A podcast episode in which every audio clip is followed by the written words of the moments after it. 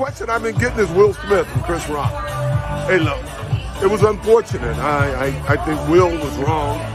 Uh, look, I understood the feeling. Now, uh, in my life, I've been through a lot of crap, and I was raising two young kids, and every comedian in the country had an OJ routine, and don't think I wouldn't want to be slapped a couple of those guys, but you got to accept it's it's humor, and I didn't even think that was all that egregious. I thought it was a semi unfunny joke, but I I I don't know.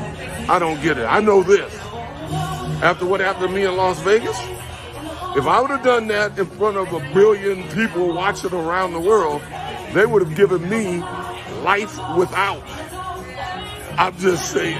Hey, take care.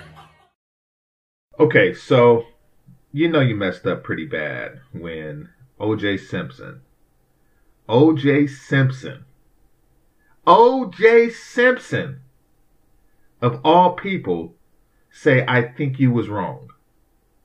I, it's just unbelievable how you did this thing.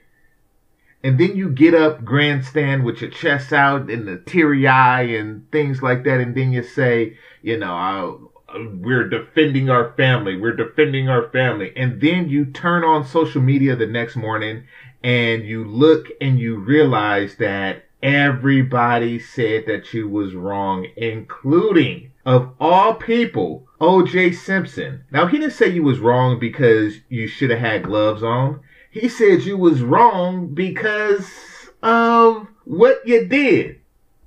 He's he's basically like, listen, um, if anybody can learn to somewhat reasonably take a joke without losing composure, it's me.